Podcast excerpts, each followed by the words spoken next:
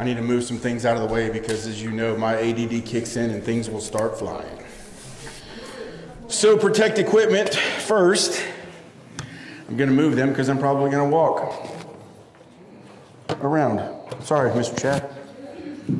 Okay. Chuckles, how tall are you? Like, perfect.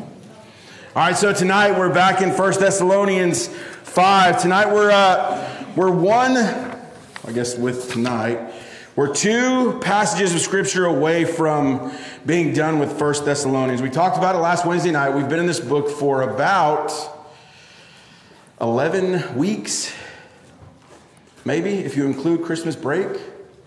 It's been 11 weeks. And so, when we talk about the things that the Thessalonians are going through, what the Thessalonica church is suffering through, what, what are some of those things that we've talked about? Let's review that a little bit. Because that will make sense for tonight's message. Let's, let's review what they're going through or what they have been going through. Anybody? What you got? Persecution. Persecution. Do we know from what? People. Fair answer. People. What else? Yes, sir. I can't hear you. My man. Anybody else? Yes, sir. Yeah, I mean, right? Where they? Where, where's Thessalonica is a major trade city, right? So what else? What was the one? Uh, do you guys remember a couple? I guess it's probably two months ago that I spoke on sexual immorality. Remember the temples that they had created to try to tempt it wasn't a temptation. They encouraged them to go inside of these temples and basically give themselves to this demigod, this lady, this lady that was a god of promiscuity, a lady of a, bad lady. Let's just start there, right? And so tonight we're going to learn the, the, the title for this um, in my Bible was actually, it just said Basics for Christian Living. And I've suffered, I was talking to Mr. Chad before we started. But sometimes you get into that situation where you get a, a, passage of scripture and you there's so much to unpack there, and you can you can break down a verse and just nail a whole message and just take it home. Well, this part of uh, First Thessalonians, it's it's pretty simple. He gives us uh, what is it, six verses? My math is right. Yep. He gives us six verses, and, and they're pretty self explanatory. So I, I didn't struggle, but I, I worked on this for a long time. But it's really not that hard. It's simple, but not easy. So we're in 1 Thessalonians 5 16 through 20. We're going to read as we usually do. Tucker, can you turn me down just a touch? We're going to read as usually do. And tonight I had a volunteered read. I didn't have to pick somebody out of the crowd. He was nice enough to run up to me and almost uh, tackle me, and he wants to read. So tonight, Chuck Steiger is going to read. You can give it up for Chuck. He's going to read. He's, he's going to read out of my Bible. You're right here, and you're going to have to flip the page. I'm sorry, bud. Yep, but it's highlighted 16 through 22. Okay, so you want to? Okay. Guys, please stand for the, the reading of God's word. Oh, sorry. Hey, I, I underestimated you. There you go. Hold on. There you go. Sorry, Mr. Chad. Is that better? All right, here we go. First, always pray without ceasing. Give thanks in all circumstances for this is the will of God in Christ Jesus for you. Do not quench the spirit, do not despise the prophecies, but test everything. Hold fast what is good, abstain from every form of evil. You want to pray? You want to pray? I'll pray. Oh, okay, sir. Let's pray. Dear Father in heaven, thank you for this day, Lord. Thank you for bringing us together as a church, God. Please bless this reading and help us to glean a lot from it. Amen. Let's go give it up. yeah, yeah. So last week we were talking about how we were getting ready to finish up Rev, or Thessalonian, uh, the the first book of First Thessalonians, and uh, Chuck came up to me and asked if we were doing Revelation next. He says because he really wants us to read it. So we have to get through the second book or the second letter to the church of Thessalonica before we decide where we're going next. But I like where your head's at. So let's talk about the book. Who wrote it? Paul. Thank you. Very good.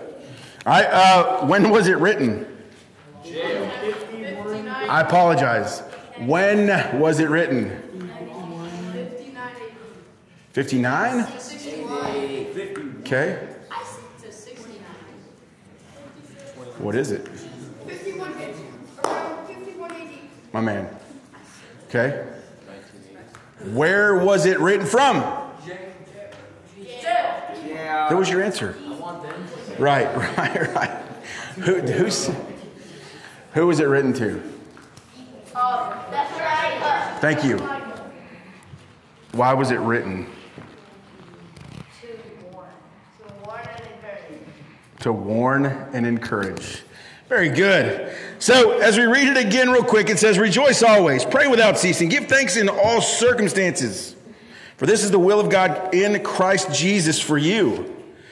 It says, Do not quench the spirit, do not despise prophecies, but test everything, hold fast what is good, abstain from every form of evil. These verses are each individually connected, and you kind of you can't go to one without the other. But the first one reads like this: It says, "Rejoice always." Is that hard? Consensus is yes. So somebody give me an example of when it's difficult to rejoice. What you got, Brock? When someone dies. When someone dies. It's hard. Yes, sir. When you're in the valley. It's a good point. When you're in the valley. Anybody else? When you like lose at something? Yeah, it's tough. Especially like uh, that's that's that's very true. There's something so something you guys are going through now in, in school in things that are harped on a lot are studies and sports and activities and we're so ingrained with winning. Have you ever been a part of a of a of a winning sports team? I'm not bragging. Shh, put your hand down, wrestler. I'm not bragging, but I used to coach soccer and we were very good. These six to eight year olds smashed people, absolutely destroyed them.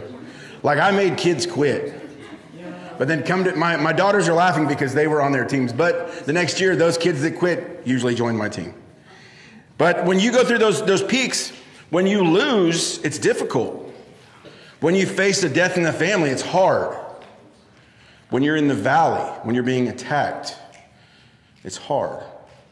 But the Bible tells us to rejoice. Rejoice always. And it says, because sometimes bad things in our lives, we must rejoice even in those things. And it says, we base our joy.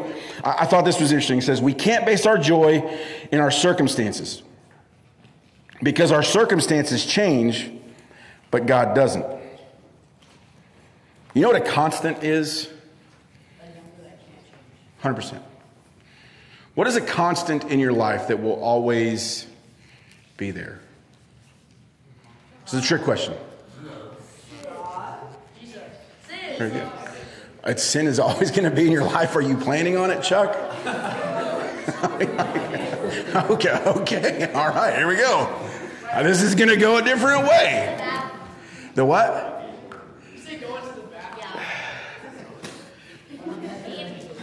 Your, your dad's a, a pastor. What is the constant in our lives that changes God, right? So if we read, turn at Philippians 4, 4 through 7 and read this with me. This is going to tie everything up, but I wanted to read this first because it gives us a way to kind of move forward. And It says, verse 4 says, Rejoice in the Lord always. Again, I will say, rejoice. Let your reasonableness be known to everyone. The Lord is at hand. Do not be anxious about anything, but in everything, by prayer and supplication with thanksgiving, let your requests be made uh, known to God. And the peace of God, which surpasses all understanding, will guard your hearts and your minds in Christ Jesus. We, we talked about those things that are hard to rejoice in the bad things, the deaths, the valleys, the losses. Those things pass. That constant in your life, that relationship with Christ doesn't. He is a constant. He is what he was yesterday, today, and tomorrow. He'll be forever. He doesn't change. So when we go through those valleys, we know that we can rejoice in him. We know that there will be some sadness, but we know that we will be able to rejoice in the Lord and He will carry us through. It's pretty cool. And that can be reassuring to some of you guys. So, what's that look like? So, look at verse 17. I, got a pretty good story about this, and I might have told it before, but I'll tell it here in a second. It says, Pray without ceasing. Never stop praying. So, what are the requirements of what are the requirements of prayer? Very good. What are some of the some, what are some of the church requirements for prayer? Close your eyes. Hundred percent. Cross your hands. Close your eyes. Bow your heads. On your knees. Go to a Catholic church. So, if all those rules are in place, can I pray everywhere? So, what does prayer look like? What is your prayer? What is your? Some of you may not want to answer this, but what does your prayer life look like? Do you go in that dark, that dark, quiet room where there's nobody around and you pray to yourself and you can hear, you can physically hear the voices in your head. You're praying to God, you can hear it. There's no sound at all, and you're just in there, and it's you have a sectioned out part of the day where you pray and that's it, and you're done. Does it look like that for most of us? No. Do you just pray at meals? Let's see if you guys know this one. God is great. God is good. Let us thank him for our food. Do you know the rest of it? So we must be fed. Give us, Lord, our daily bread. Amen. Does your prayer life look like that? I wrote this down. I said, What are some of the requirements in head bows, eyes closed, on knees? Where should we pray? At church, in my home, in a quiet place. These are all the places that I'm required to pray. These are only the places that I can pray. What does it sound like? Is it loud enough for everyone to hear? Long enough not to miss anything? Methodical, that dinner prayer? Now I lay me down to sleep. I pray the Lord my soul to keep. If I die before I wake, I pray the Lord my soul to take. Does it like that? Or is it a relational discussion? Is it something where I go to Christ, I take it to his feet, and I ask him? I pray. I praise him. I repent. I ask and I yield. It's easy. Four letters, four things to do. So, what does a good prayer look like? I wrote no in capital letters. So, no. There are many valuable implications of this command, but I want to tell you a story about my buddy Paul. Not Mr. Paul Eastwood or Trothier or uh, I got a guy named a buddy named Paul uh, Phillips. So I may have told this story before, and if I have, just follow along. Mr. Paul, he's been he, has been in this church before. He was here when uh, one of our former deacons was ordained, and now he's a pastor in the church. Mr. Paul, his name's Paul Donahue. He's like this big, gigantic man right? And he always wears cowboy boots wherever he goes. I used to work for the sheriff's department, and it was always funny to work with him because his, his pants were just a scotch too high. And so he'd walk in there like an old sheriff wearing a, like a, like a, a sheriff's office uniform, and he'd walk in there and he'd have just a little bit too much of his pants cut up, and you can see most of his boots. Well, Mr. Paul used to pray for everything. And the best thing I ever saw him pray for was a honey bun. Listen, this man was serious about that 540 calorie snack nourishing his body for Jesus Christ. Because we were, we had just come from a scene. Uh, we, we were at Gilligan's Island for something that wasn't awesome. And we get, he goes, Hey, and he, he's real, he's got a real southern accent. And uh, I hope he listens to this, but he said, Hey, I gotta, I'm gonna, I gotta eat something. My sugar's getting low. I'm like, all right, man. And so he's, he's on the side of the car. I'm driving. He gets on the side of the car. He holds the car and he raises honey bun up, presenting it to the Lord. And he said, Heavenly Father, I come to you today to ask you to bless this food in my body to nourish me and strengthen me for your work, Lord. It's in your son's name, pray, amen. And he ate that honey bun. And I wondered about all the honey buns I ever ate in my life if they weren't used for God's purpose. What have I been doing wrong? Like, so now every time I go to the gas station, like, should I pray over this beef jerky? I don't know. Let's see. But this is what I, this is what I wrote. I was like, uh, so this is important. These are the rebuttals that I see out of this passage. It says the use of the voice is not an essential element of prayer. Could you imagine being in line and be like, Lord, I am praying for patience right now, and the person you're trying to pray for patience for is in front of you? Like in Jesus' name, I need patience. Probably not good. And it says the posture of prayer is not of primary importance. A place for prayer is not of great importance. What does that mean? It means I can pray in my car. I pray in my car before I come in here. I pray in the back room. I pray upstairs while watching you guys sing and worship. I'll pray in traffic. I'll pray before I go to work. I'll pray at lunch. I'll sit at my desk and think of something or have a story. I told you guys a story a couple of weeks ago when we were talking about something, and I prayed right there sitting at my desk. There's no posture. I didn't make sure everybody in the room knew I was praying. Hey, look at me. I got a prayer I'm going to say. Yeah, hey, look at me and wave. Hey, guys, I have a prayer. I'm praying. I'm having, an, I'm having a relational conversation with my Lord and Savior. That's a big deal. One of the best, I've said it before, I'll use this again. I, the, one of the best openings for a prayer I've ever heard was said in the refuge. And it was, Hey God, it's me again. And that was how she prayed us out. It was great. And I, was, I love that example. The particular time of prayer is not important. And a Christian should never be in a place where he could not pray.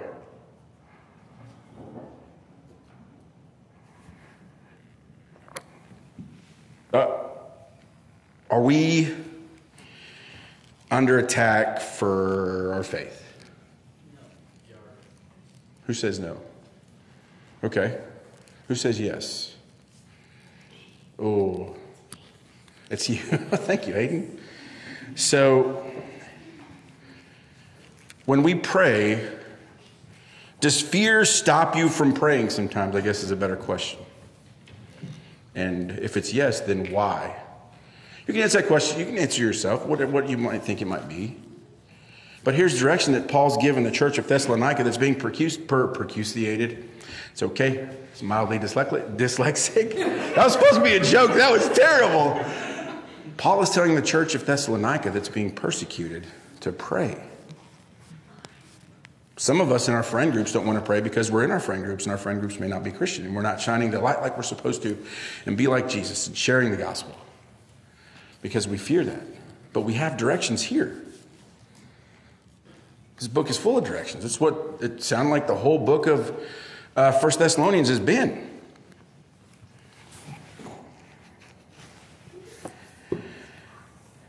So 18 so I, I broke 18 up into two parts, and you'll understand why here in a second. The full verse of verse 18 reads Give thanks in all circumstances, for this is the will of God in Christ Jesus for you. Well, there's that thing again. In all circumstances. Are all circumstances awesome? Have you ever been in a bad spot? Some of you are shaking your heads, yes. I have. I've been in many bad spots. Most of them are self inflicted. Um, but he says, uh, he says, give thanks. Most of the time we go to God, we go to God and we, we need something. It's a fair assumption. We go to God because I want to I have a problem in my life. I have something going on. I have I need God's guidance. I need to pray for his sovereignty. I need to pray for his everything. I take those things that I'm suffering with and I go to God and I say, "Hey, fix them." I'm having a bad day. I'm having an anxiety attack. I'm doing these other things. Please fix them. Fix me. Help me. I need your providence. I need to be better.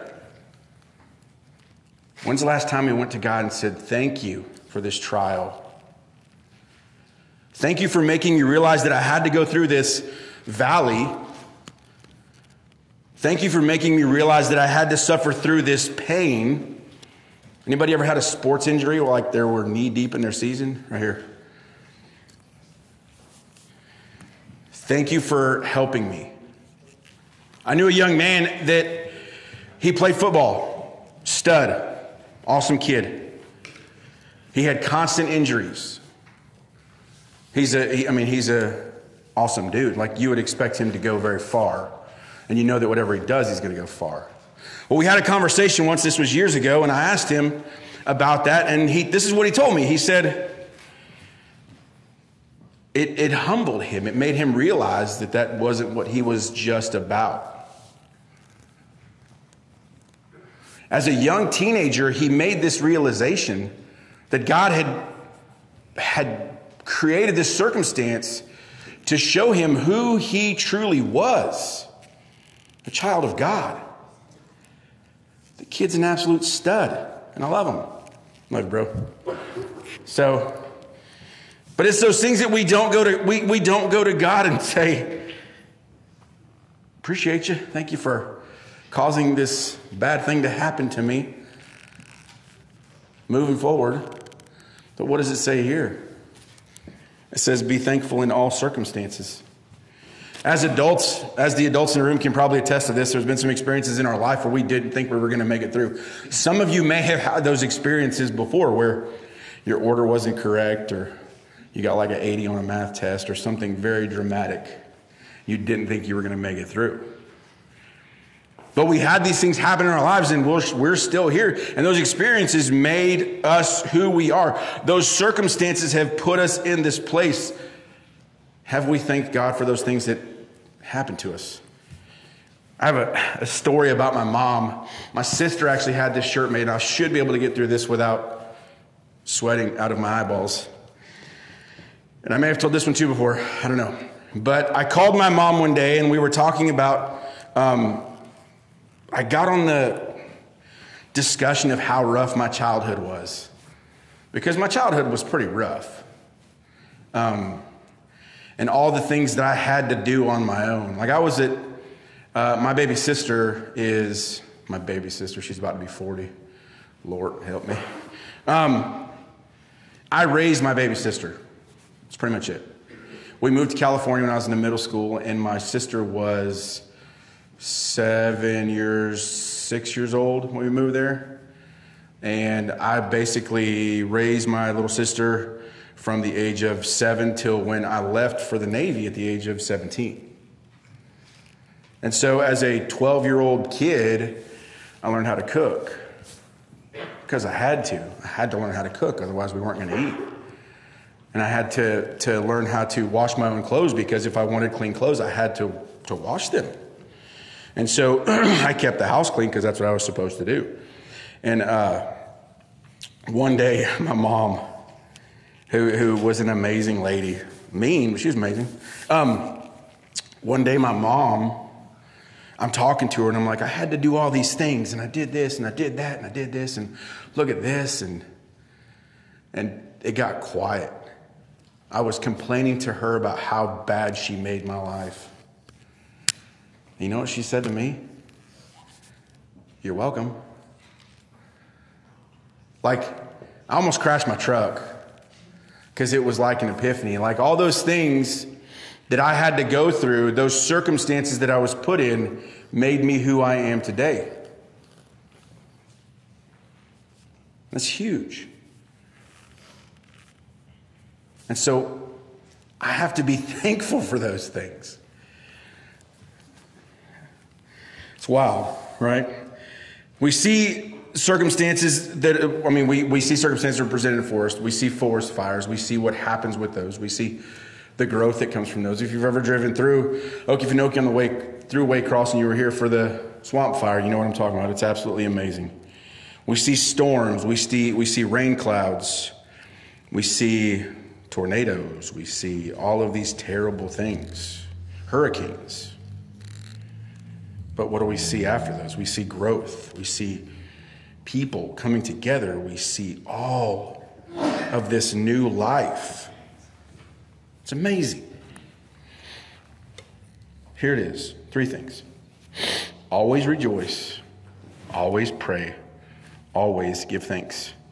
A guy named Charles Spurgeon says when joy and prayer are married, their firstborn child is grateful. It's pretty cool. It's pretty awesome. So 18b, this is the second part of verse 18. And this is what I want to close 18 out with. And then the, the second part says, Altogether reads, Give thanks in all circumstances, and, and for this is the will of God in Christ Jesus for you. Please remember this. The thought isn't, This is God's will, so you must do it. The thought is rather, This is God's will, so you can do it. It isn't easy to rejoice always, pray without ceasing, and in everything we give thanks. But we can do it because of God's will. We have to remember that. That relationship that we've established with our Lord and Savior, that's what carries us through these things. We may think we may have other constants in our lives, especially at, at, at, your age. There may be things that you lean on more that haven't seemed to have left you yet, and so far, so good, right? Well, the only thing that's constant is Christ.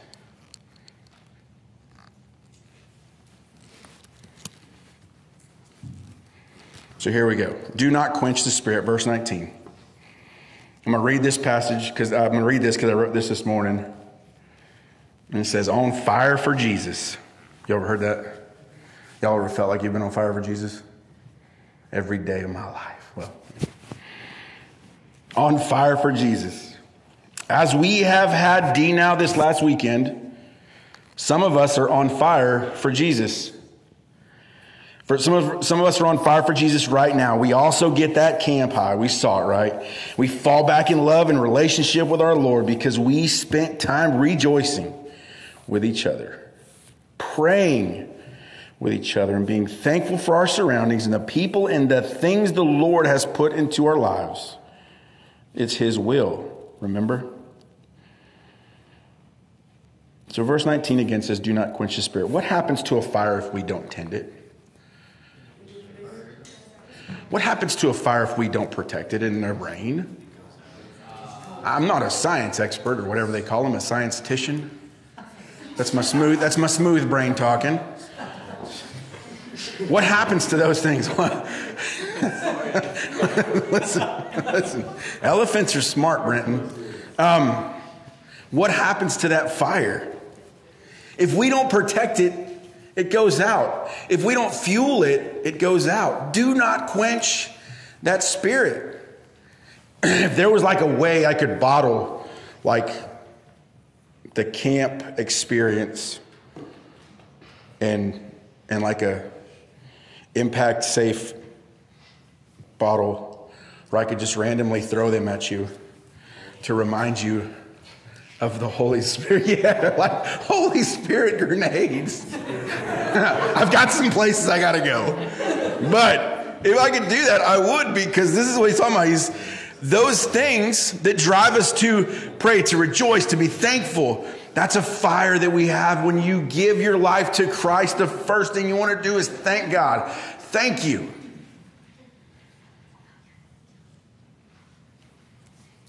Why is it so hard to not quench that spirit?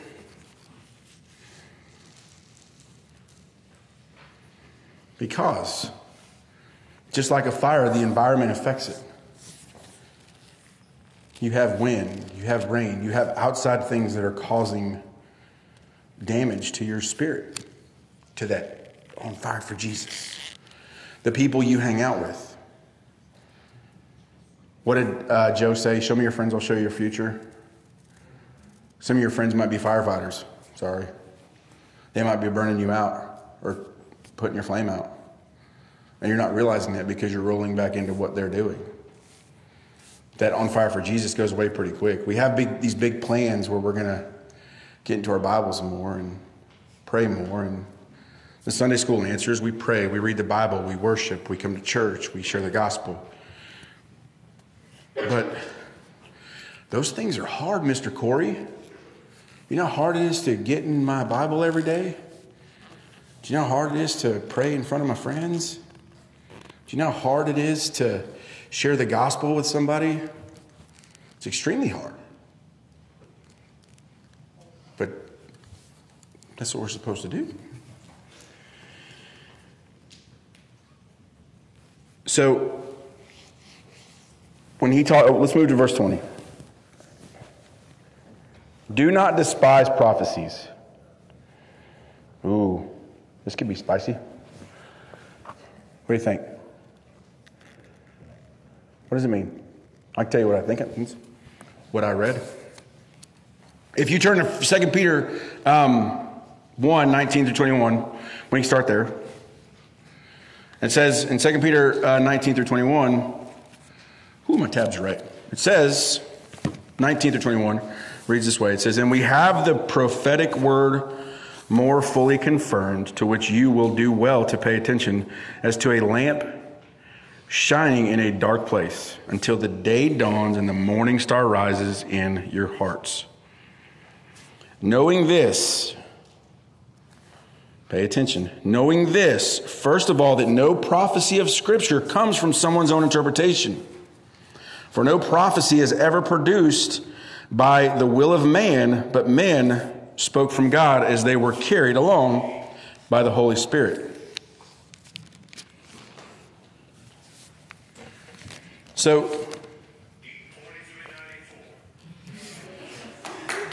hey, that's fine. Pay attention here. We, we know that it's, it's on. But it says, We are not to disagree with prophecies from Scripture, but those of man. And so when we think about those of man, we think about, man, well, how do we interpret Scripture?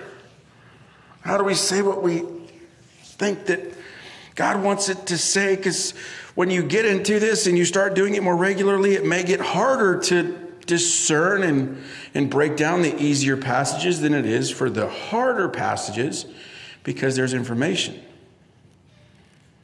But Scripture interprets Scripture. We just talked about it in 2 Peter.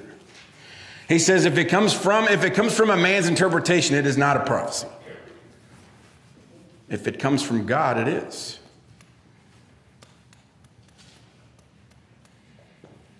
So in our day, let's use today. So let's let's this is in the Thessalonica. This is 50 AD. This is from people that are getting false prophecies from people that Mr. Chad talked about this. This is from people hearing false prophecies about the end times. I think he talked about the book the guy was writing about how the world was going to end in like 1988. Great year. A team was on TV.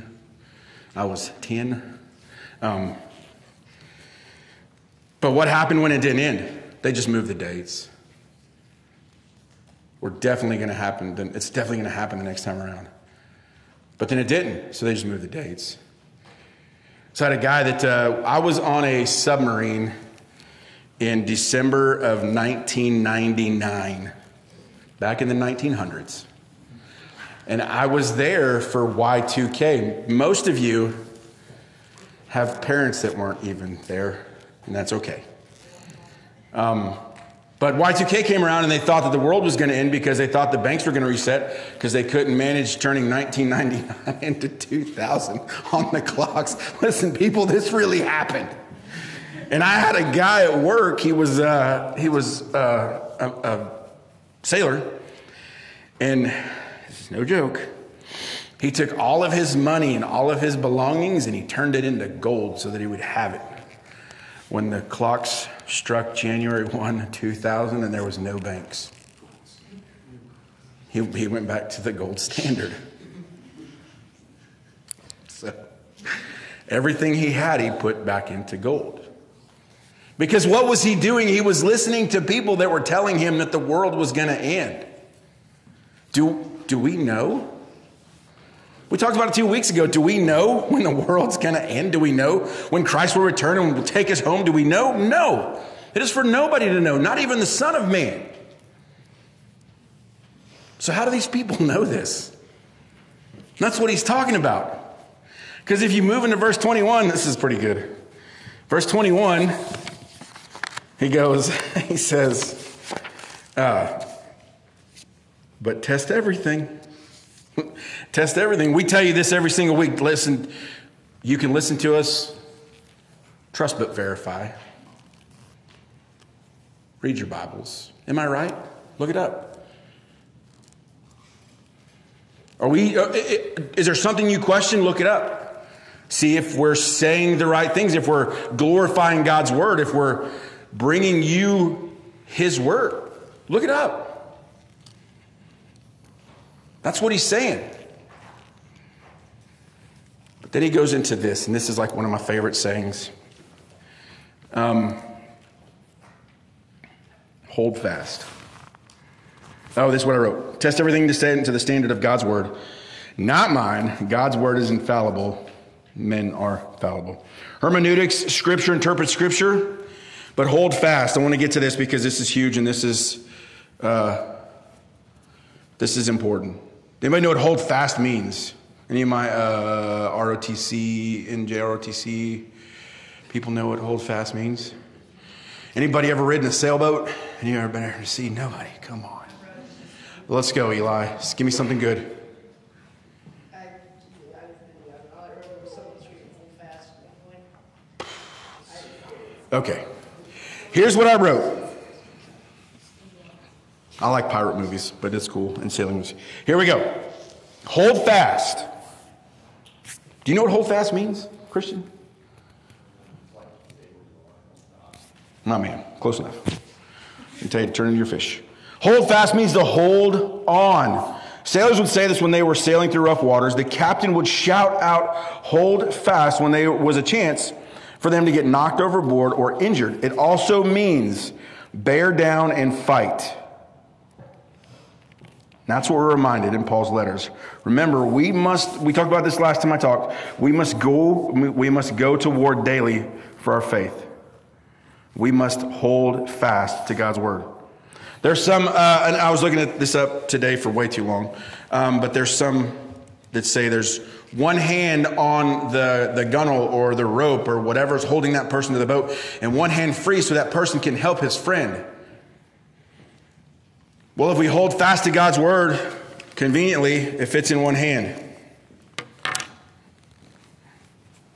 Then I have a hand free for my friend. So I'm holding fast to this and I'm giving you my hand for safety. What am I clinging to for that safety? God's word. Pretty wild, huh? I thought it was.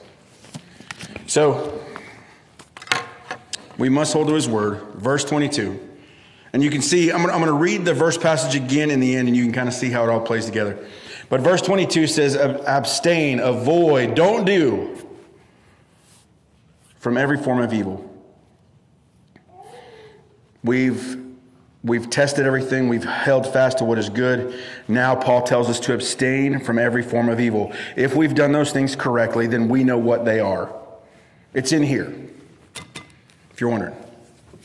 But it says when the testing is done, any aspect of evil must be rejected. This includes the evil that may come in a spiritual image. There's a thousand people out there that claim to be sharing God's word, but we know for a fact that they are not. Why? Because with our testing, of them and knowing God's word, we have discernment and can tell the difference when they're not. Turn on your TV, turn on YouTube, look up. Uh, I watch a bunch of sermons, probably more than I should, but I watch a lot of sermons. Um, and after a while, you start to watch good pastors. I have a list of them, they're all pretty awesome. But after a while, after digging God's word, and you start to enrich your life with it, you start to realize that, oh, some of these people are just flat out lying. There's some that say disconnect the Old Testament from the New Testament because the Old Testament doesn't matter. I like the Old Testament. Jesus is in there. Why would I want to disconnect it?